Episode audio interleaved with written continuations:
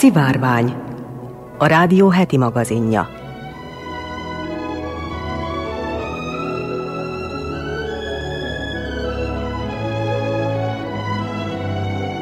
Köszöntöm a szivárvány hallgatóit, Molnár Eleonóra vagyok, színes magazin műsorunk szerkesztője.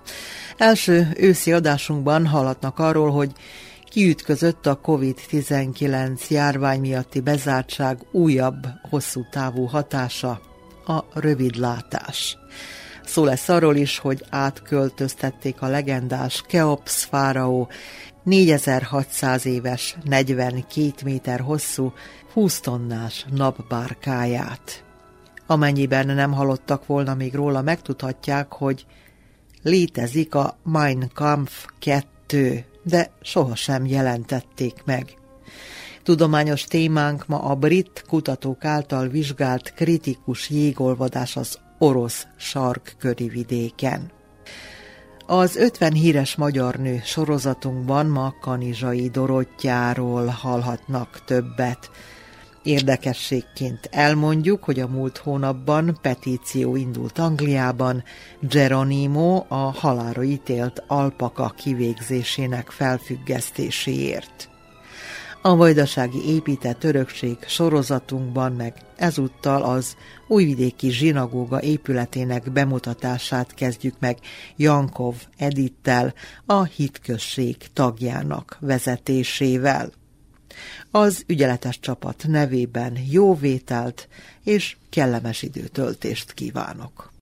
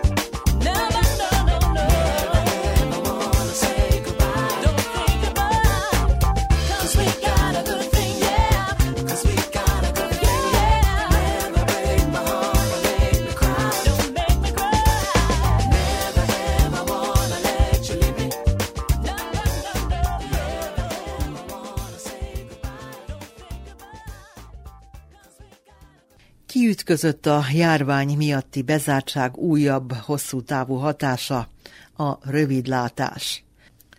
A járvány nyomán életbe lépett korlátozások miatt sok országban a képernyők előtt online tanultak, kapcsolódtak ki a diákok. Brit kutatók szerint meg is lett az eredménye, nem épp pozitív értelemben. Egy új brit szakértők által készített kutatás azt sugalja, hogy a koronavírus járvány miatt bevezetett korlátozások, illetve a megnövekedett képernyő előtti idő kihatással volt a hongkongi gyerekek egészségére, nem kevesen közülük rövidlátók lettek. A pandémia első évében számos iskola digitális oktatásra váltott. A tanulók számítógép, táblagép segítségével kapcsolódtak be az órákra sokan pedig a készülékek előtt töltötték az idejüket akkor is, amikor végeztek az iskolai teendőkkel.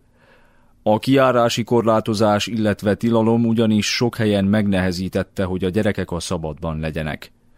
A British Journal of Ophthalmology című szakfolyóiratban bemutatott tanulmány szerint, melynek lényegi részét még szaklapok is idézték, ez a jelenség nem volt túl kifizetődő, legalábbis ami a látást illeti. A kutatók vizsgálatukhoz 709 hongkongi gyermeket vontak be. A páciensek látását két ütemben ellenőrizték, előbb 2020, majd egy évvel később 2021. augusztusában. A kutatásban résztvevőknek kérdőíveket kellett kitölteniük arra vonatkozóan, hogy az utóbbi időszakban mennyi időt voltak a szabadban, és mennyit bent, például a számítógép előtt. A vizsgálat alapján a megkérdezett gyerekek mintegy 19,5 százalékánál alakult ki rövidlátás, mindössze pár hónap alatt. Korcsoport alapján ez az arány 28,27 és 28 százalék volt a 6, 7 és 8 éveseknél, ami azért is ijesztő, mert a járvány előtt esetükben 16,16 és 15 százalékos arányokról voltak feljegyzések egy egyéves periódusra vonatkozóan. Az eredményekből az is kiderült, hogy a kisebbek a korlátozások alatt a járvány első évében naponta átlagosan 24 percet töltöttek a szabadban, a korábbi 1 óra és 15 perc helyett. Ezzel egyidejűleg a képernyő előtti idő a napi kettő és fél óráról átlagosan 7 órára növekedett. A kutatók ugyanitt megjegyezték, hogy az aggasztó eredmények ellenére nincs olyan bizonyíték, ami ok-okozati összefüggést jelezne a bezártság és a rövidlátás között.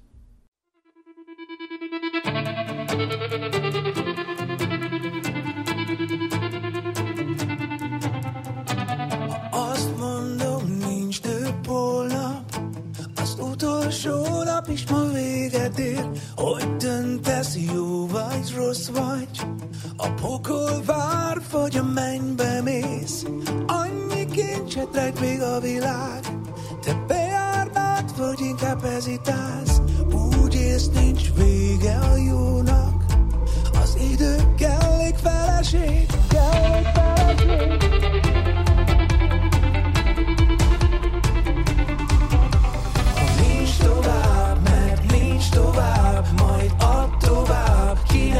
tovább, ha nincs tovább.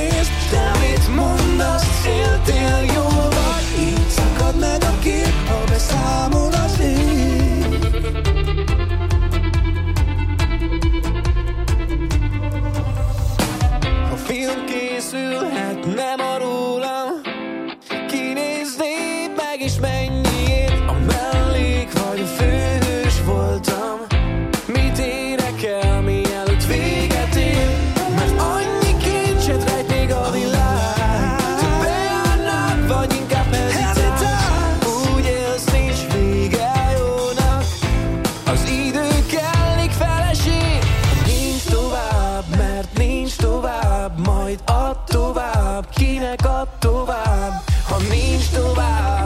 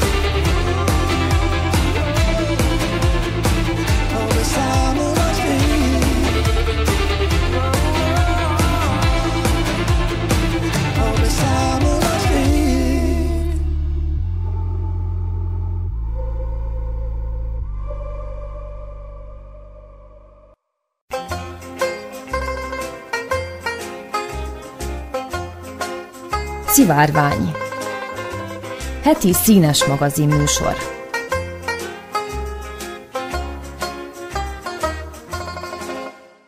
Új helyére az épülő egyiptomi nagy múzeumba költöztették Keops fáraó napbárkáját, az Egyiptomban valaha talált legrégibb és legnagyobb fából készült hajót.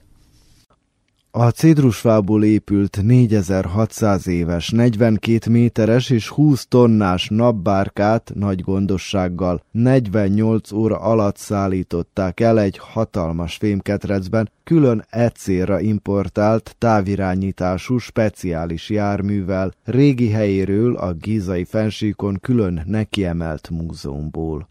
Az idegenforgalmi és a régészeti múzeum közleménye szerint az átszállítás célja az volt, hogy megvédjék és a jövő nemzedékek számára is megőrizzék az emberiség történetének legnagyobb és legrégibb műtárgyát. A gízai nagypiramis déli sarkánál 1954-ben felfedezett napbárka évtizedek óta a piramis melletti napbárka múzeumban volt látható a nem sokkal odébb 17 éve épülő gigantikus új régészeti múzeumot, amelynek egyik ékessége lesz a hajó, várhatóan még az idén átadják. A hajót az Óbirodalomban uralkodó negyedik dinasztia második fáraója, a Krisztus előtt 27. és 26. században uralkodó Keops Hufu számára építették, hogy halálakor azon utazhasson a túlvilágra Ránapistennel. A bárkát több mint ezer darabra szedve temették el a fáraó piramisa közelében mészkő tömbökkel fedett sírokba. A Krisztus előtt 27. és 26. században uralkodó Keops a negyedik dinasztia második uralkodója volt. Uralma a hatalom csúcspontját jelentette az Óbirodalom korában. Gízai piramisa, sírja, a legnagyobb piramis, amelynek magassága eléri a 146,5 métert. A nagy piramis közelében folytatott ásatásokon eddig összesen hét naphajót tártak fel a régészek. Oh,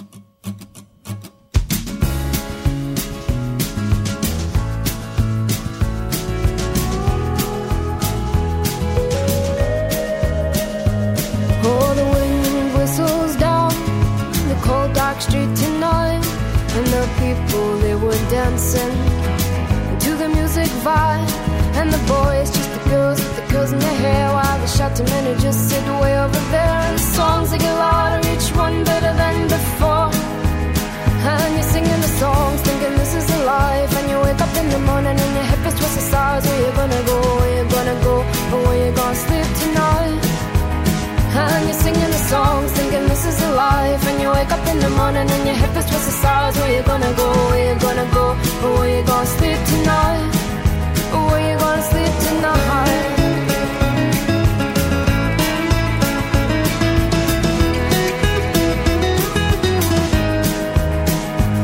So you're heading down the road in your taxi for And you're waiting outside Jimmy's front door But nobody's in and nobody's home till four so you're sitting there with nothing to do, talking about Robert Riker and his motley crew, and where you gonna go and where you gonna sleep tonight. And you're singing the song, thinking this is a life. And you wake up in the morning and your head feels the stars. Where you gonna go? Where you gonna go? And where you gonna sleep tonight? And you're singing the song, thinking this is a life. And you wake up in the morning and your head feels the stars. Where you gonna go? Where you gonna go? And where you gonna sleep tonight?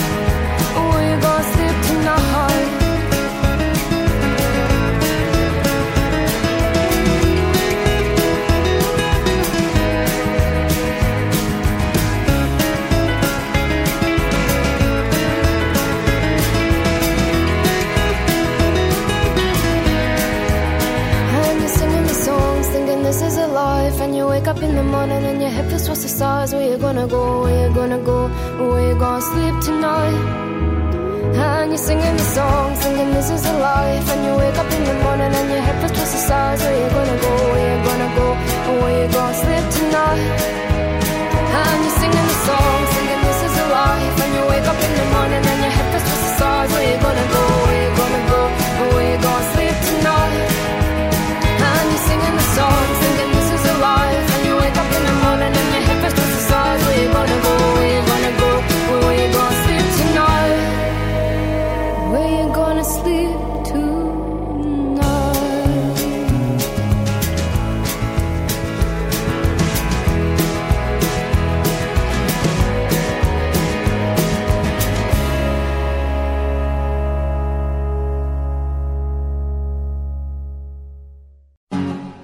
Önök az Újvidéki Rádió szivárványát hallgatják. Hallottak már róla, hogy létezik a Mein Kampf 2 is, de sohasem jelenhetett meg. Gerhard L. Weinberg német születésű diplomata, aki elmenekült hazájából a második világháború kitörését követően, a véletlennek köszönhetően talált rá a Zweites Buchra, azaz a második könyvre az 1950-es évek második felében. Legtöbben bizonyára hallottak már a náci vezér Mein Kampf című könyvéről, amelyben a szerző több száz oldalon kifejti az általa oly nagyra tartott nácizmus eszméit. Arról azonban talán kevesebben értesültek, hogy a könyv folytatása is elkészült Zweites Buch munkacímen. Ám ez a szerzemény végül nem kerülhetett fel a könyvesboltok polcaira. A kiadó ugyanis nem pusztán totális kudarcnak ítélte, de szerinte a Zweites Buch megjelenése még az amúgy sem túl sikeres Mein Kampf eladásait is lenullázta volna. Bár utóbbit az 1930-as években mondhatni vitték, mint a cukrot, addigra már maga Hitler is úgy vélte, hogy túl sokat árulna el terveiről a világnak, ha a Zweites Buch megjelenne. Ezért inkább gondosan elrejtette. A 200 oldalas kötet egy titkos menedékhely széfjében, gondosan elzárva mindentől és mindenkitől vészelte át a második világháborút. 1958-ban fedezte fel Gerhard L. Weinberg, aki három évvel később, 1961-ben publikálta azt, akkor még csak német nyelven. Érdekesség, hogy Hitler szerzeménye angolul hivatalosan csak 2003-ban jelent meg. Addig mindössze néhány kalózfordítás formájában volt elérhető a nagy közönségnek. A Zweites Buch két dologban szinte tökéletesen megegyezik a Mein Kampffal. Hitler többször kifejti a zsidókkal szembeni gyűlöletét, valamint ebben elméletét arról, hogy és milyen módszerekkel törhetne világuralomra a nácizmus. Ám amíg a Mein Kampf a német birodalom első és legnagyobb ellenségének a Szovjetuniót nevezi meg, addig a Zweites Buch az amerikai Egyesült Államokat.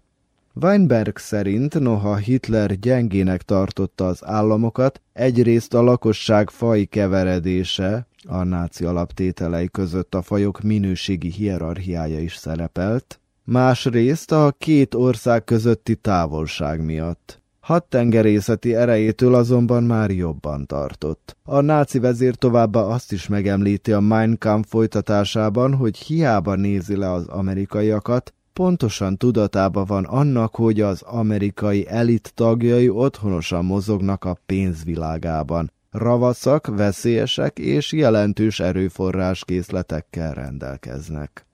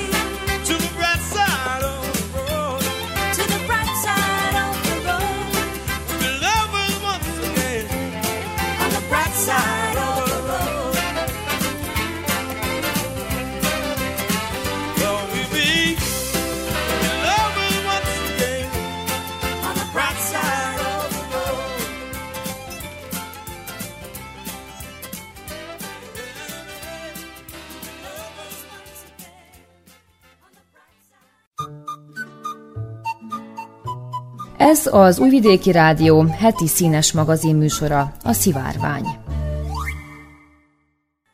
Az északi sarkvidék Oroszországhoz tartozó területének két szigetcsoportján a gletszerek és a jégtakaró olvadása annyi olvadékvizet termel, amennyi évente megtöltenek közel 5 millió olimpiai úszómedencét, állapították meg brit kutatók. Több mint 11 milliárd tonna a jégveszteség évente. Műholdas adatok szerint a Jeges-tenger melegedése jelentős szerepet játszik a Kara-tengerrel határos két nagy szigetcsoport égvesztességének felgyorsulásában, írja több tudományos ismeretterjesztő portál. Az Edinburghi Egyetem tudósai az Európai űrügynökség kutató műholdja által gyűjtött adatokat használták fel, hogy monitorozzák a jégsapka és a gletszerek magasságát és tömegét. Az információknak az azonos időszakból származó klímaadatokkal való összehasonlítása egyértelműen rávilágított a légköri és óceáni hőmérséklet emelkedése és a két szigetcsoport növekvő jégvesztessége közötti összefüggésre. Megállapították, hogy a Novaja Zemlya és a Szevernaja Zemlya szigetcsoport, amely összesen mintegy 130 négyzetkilométert fed le, 2010 és 2018 között minden évben 11,4 milliárd tonnányi jeget veszített. Már a jég vékonyodásának is súlyos hatása volt a régió néhány gletszerének és jégsapkájának stabilitására. A jégolvadás a jövőben tovább erősödhet. A gletszerek viszonylag kisméretéhez képest a jégsapkák több száz méter vastag jégből álló tömegek, melyek mintegy 20 ezer négyzetkilométernyi területet fednek le. Némelyik jégtest akár 12 ezer éves jeget is tartalmaz, amely a sarkvidéki klímára vonatkozó értékes információkkal szolgál a tudósok számára. A tanulmány eredményei kiegészítik azokat a korábbi információkat, amelyek alapján a kutatók úgy vélik, hogy a jeges tengerben a körülmények egyre jobban fognak hasonlítani a jóval melegebb Atlanti óceán északi részét jellemzőkre.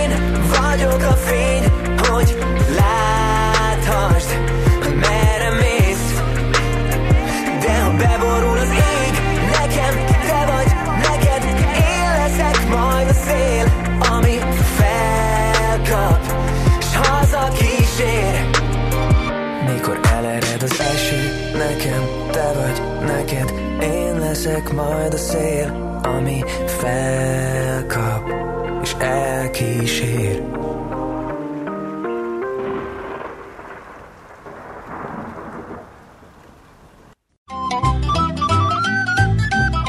Önök az Újvidéki Rádió szivárványát hallgatják. Kanizsai Dorottya korának legműveltebb főúrnője volt.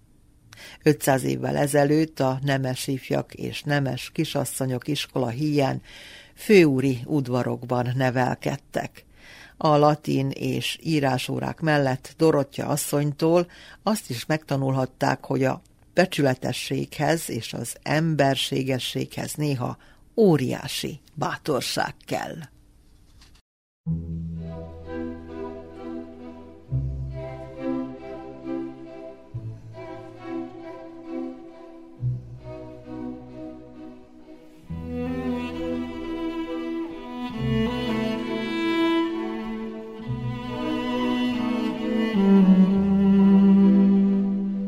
Ötven elszánt magyar nő. Fodor Marcsi és Neset Adrien könyvéből.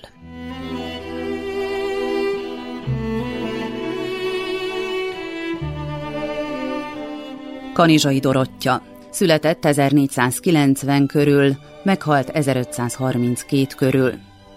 Ő volt évtizedekig az ország első asszonya, akit a főurak rendre meghívtak gyűléseikre, sőt a király az országos ügyekbe is igyekezett őt bevonni. Mégsem maradt fel róla olyan írás, amiből kiderül, mikor született és pontosan meddig élt. Azt tartják, hogy Mátyás király halálának évében jött a világra, 1490-ben. Ha ez igaz, akkor nagyon fiatalon adták férjhez egy idős emberhez. Első férje, Gerép Péter, Mátyás király unokatestvére, az ország nádora volt. A nagykor különbség ellenére szerették egymást, és a férfi mellett a fiatal lány megtapasztalhatta, mit jelent az ország második emberével élni. A boldogság azonban rövid ideig tartott. Dorottya asszony talán húsz évesen volt, amikor férje meghalt. Nem maradt sokáig egyedül. A híresen művelt, gazdag és erényes özvegy elfogadta Perényi Imre Magyarország új nádorának házassági ajánlatát. Hatalmas vagyon egyesült még hatalmasabb vagyonnal, így a nagyasszonynak rengeteg dolga lett. Nagy házat vitt, nádor feleségként rendszeresen meg kellett jelennie a királyi udvarnál, intézte a birtokok ügyeit és gondoskodott a nála elhelyezett fiatalokról. Tanulás a nagyasszonynál. Amikor még nem voltak iskolák, a nemes ifjakat főúri udvarba küldték tanulni, a lányok pedig zárdában nevelkedtek, vagy a főúri ház asszonya vállalta a képzésüket. Kanizsai Dorottya is szívesen fogadta az ország urainak gyermekeit. A lányok a kézi munka mellett megtanultak írni és olvasni, énekelni, történeteket mondani, illetve az ország hivatalos nyelvét, a latint is elsajátították. A nagyasszony felügyelete alatt láthatták, hogyan működik egy gyakran több száz embert foglalkoztató háztartás, és hogyan kell a vendégeket illőn fogadni. Amennyiben ügyesnek bizonyultak, akár a királyi udvarba is bekerülhettek. Angyal a csatamezőn Közben Magyarország fölött egyre gyűltek a fekete fellegek. Első Szulejmán, az oszmán birodalom szultánja elindult hódító útjára Európa felé. 1526-ban Mohács mellett ütköztek meg a magyarok a törökökkel, és a csata alig másfél óra leforgása alatt eldőlt. A magyar főurak színejava meghalt a csatamezőn, az ifjú király menekülés közben a Cselepatak vizébe fulladt. A Siklósi várban időző nagyasszony hírét vette, hogy mostoha fia Ferenc is elesett a harctéren. Szeretett volna tisztes temetést rendezni a számára, elindult hát megkeresni a testét a Mohácsi csatamezőnél szörnyűbb látványt elképzelni sem tudott. A halottakat senki sem merte eltemetni, mert féltek a közelben portyázó törököktől. Dorottya asszony azonban összeszedett 400 embert, és a környékbeli papok segítségével megadta a hősöknek a végtisztességet. Mindig csak adni, a nagyasszony nem csak a holtakkal volt nagy lelkű. Az a hír járta róla, hogy minden jót, amit kapott, ezerszeresen adta vissza. Egész életében a szegények és az elesettek pártfogója volt. Elrendelte például, hogy aki ruhátlan gyereket lát, azonnal adjon neki öltözetet. A szegény lányokat bőségesen megjutalmazta a munkájukért. Ha megfelelő férjet talált számukra, kiházasította őket. A kelengyéről is ő gondoskodott a nemes ifjaknak, ha hülyen szolgálták, birtokot adományozott. Mit tartalmazott a kelengye? Azért izgalmas dolog régi iratokat böngészni, mert közben sokat megtudhatunk arról, hogyan éltek elődeink. Dorottya asszony végrendeletéből kiderül, mi mindent vitt magával egy nemes lány a házasságba, tehát mi volt a kelengyéje. Ő az egyik kedvencének ilyen dolgokat szánt ezüst mosdótálat és korsó, serlek, poharak, kanalak, egy szép párta, arany nyakék, ruhaanyag, gyémántos gyűrű, cifraláda ágynemükkel és száz forint. Akkoriban száz forint nagy pénz voltám.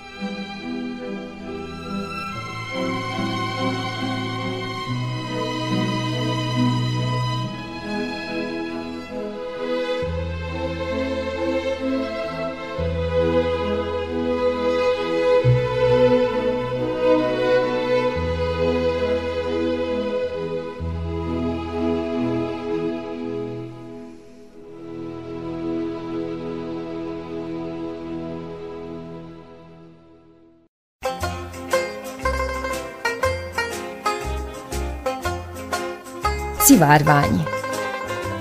Heti színes magazin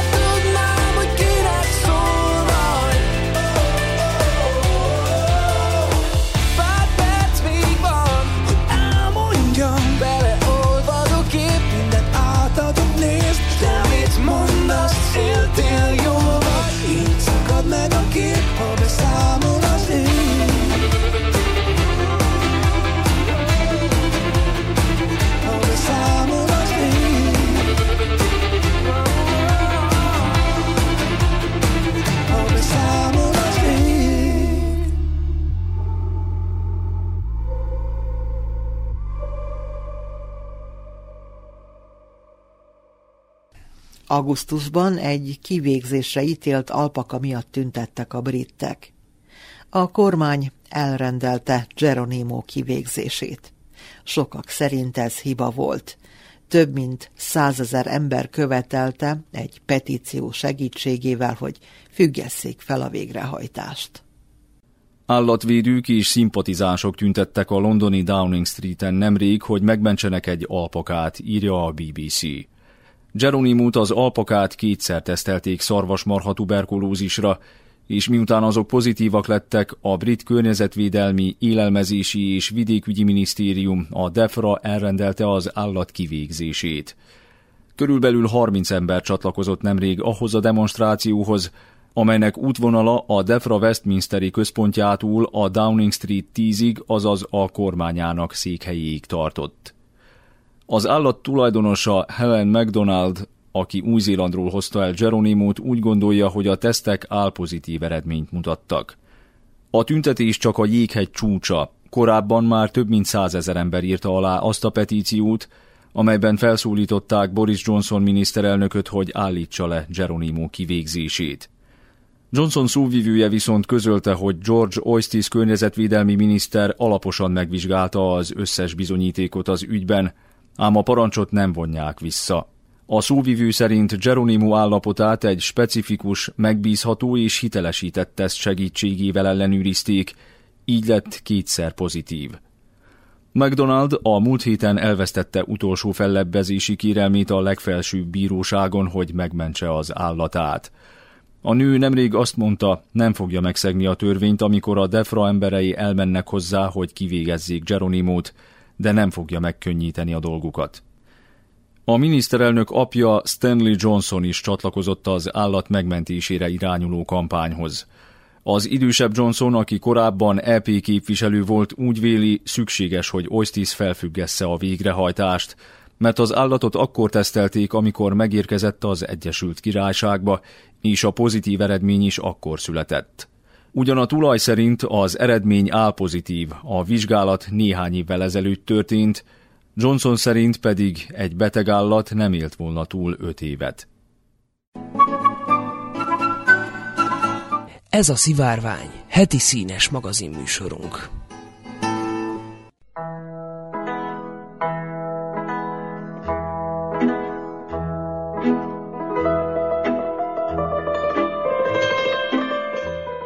Vajdaság kuriózumai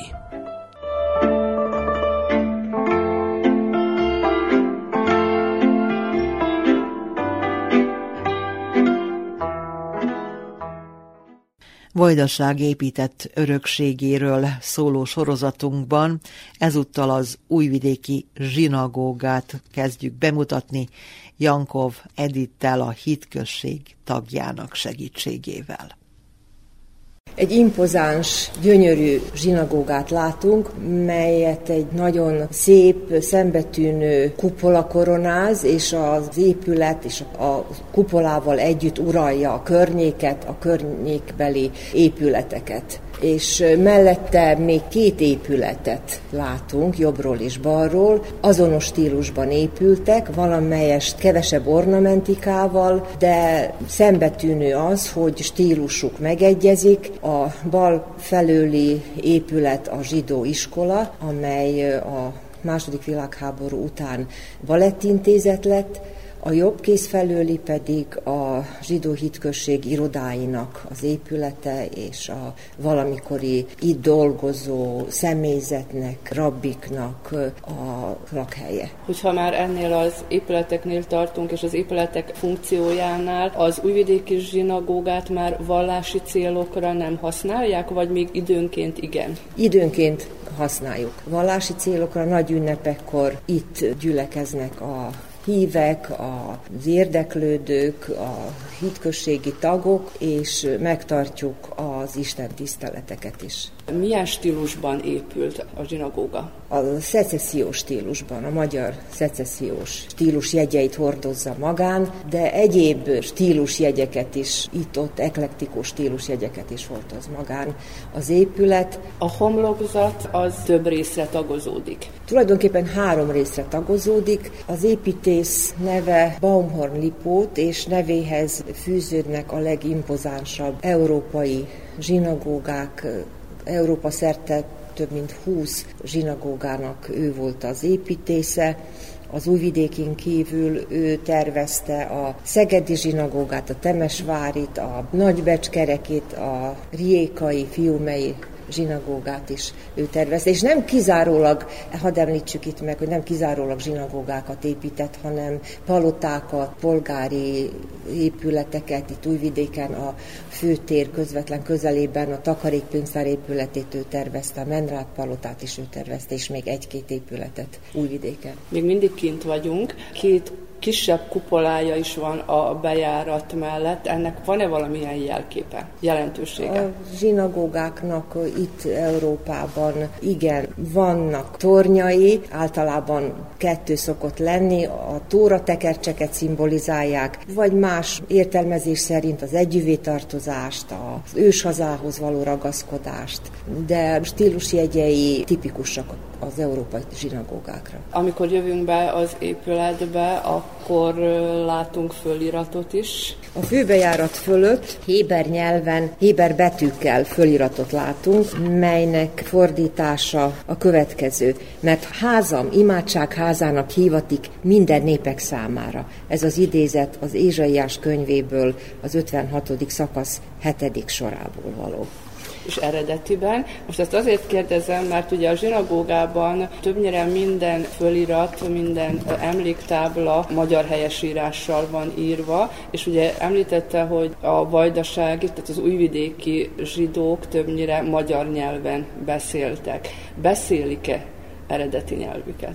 Sajnos nem. A vándorlások során a diaszpórában már az eredeti héber nyelvüket nem beszélik, kivéve a vallási iskolákat, a jesivákat, a talmutóra, tanfolyamokat, ahol tanítják a héber betűket, a héber nyelvet. És egy-egy idézetet esetleg tudnak-e? Mondjuk Nagyon esetleg a fiúk, férfiak? Idéz, de idézetet nem, szavakat, elnevezéseket esetleg, de nincsenek használatban olyan héber szavak, mint például a magyar nyelvben, vagy Magyarországon hallani, mint az, hogy haver, az is héber eredetű szó, vagy mázli uh-huh. szerencsét jelent. De itt valahogy sajnos nem, nem, nem, nem beszélik a héber nyelvet. Tehát bent vagyunk az épületben, a főbejárat után, ugye ott van egy kiállító tér, és most említette, hogy innen a tárgyakat átvitték a levéltárba, de egyébként mi, mit szoktak kiállítani az előtérben?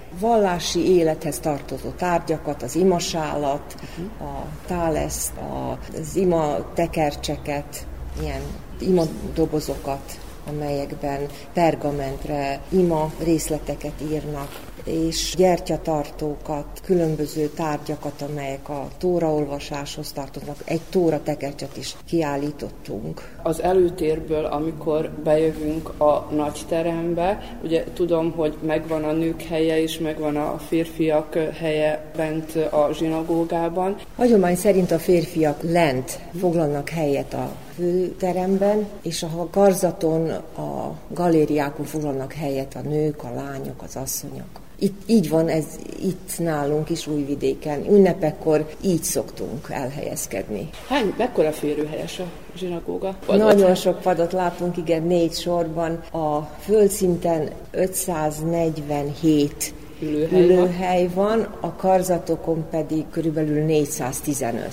Úgyhogy ezer férőhelyes tulajdonképpen. Ez arról is tanúskodik, hogy a századfordulón, amikor ez az épület, ez a gyönyörű zsinagóga megépült, igen számos volt a nagy számú volt az újvidéki közösség, és betelt a, a nagy terem, a, úgy a földszint, mint a karzatok. Tehát bent vagyunk a nagy teremben, szemben velünk mit látunk? A karzat eredetileg igen, orgona részére épült, és a, a zsinagóga keletkezésekor építettek is ide be orgonát, Riger gyártmányú orgonát, mely kezdetben mechanikus meghajtású volt, később motort építettek bele, de a második világháború után a közösség, mivel nagyon kis számú közösség tért vissza táborokból, a koncentrációs táborokból, már nem tudta föntartani az épületet, és úgy gondolta, hogy a zorgonát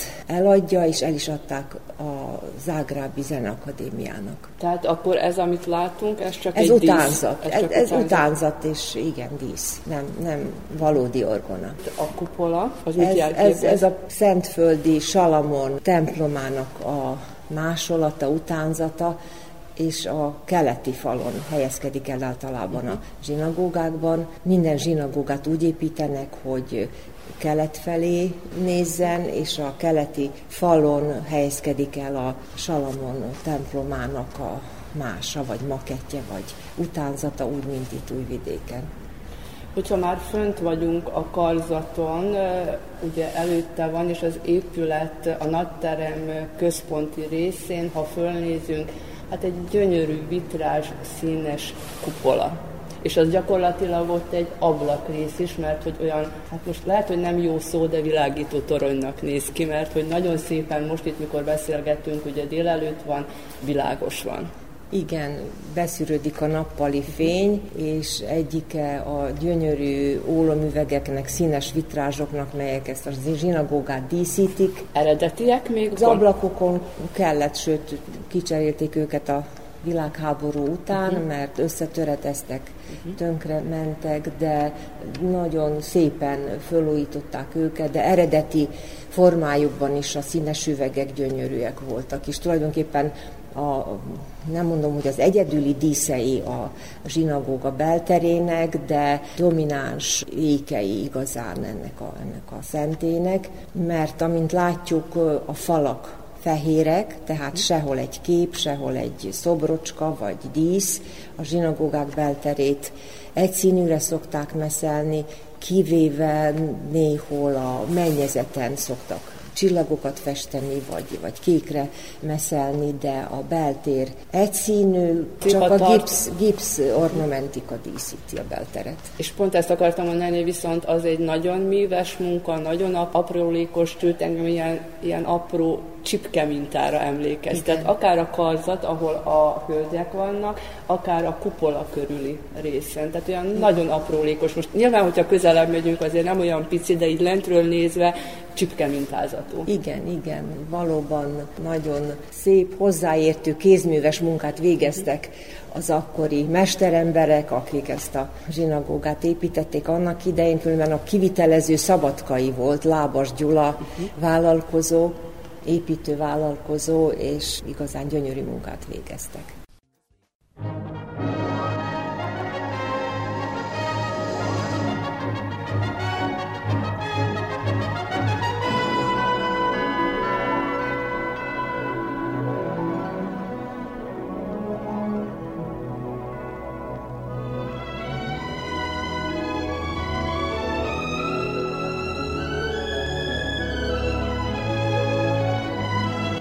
A szivárványt hallották. Heti színes magazin műsorunkkal egy hét múlva jelentkezünk ismét. Az ügyeletes csapat nevében Molnár Eleonóra köszöni figyelmüket. Kellemes hétvégét kívánok!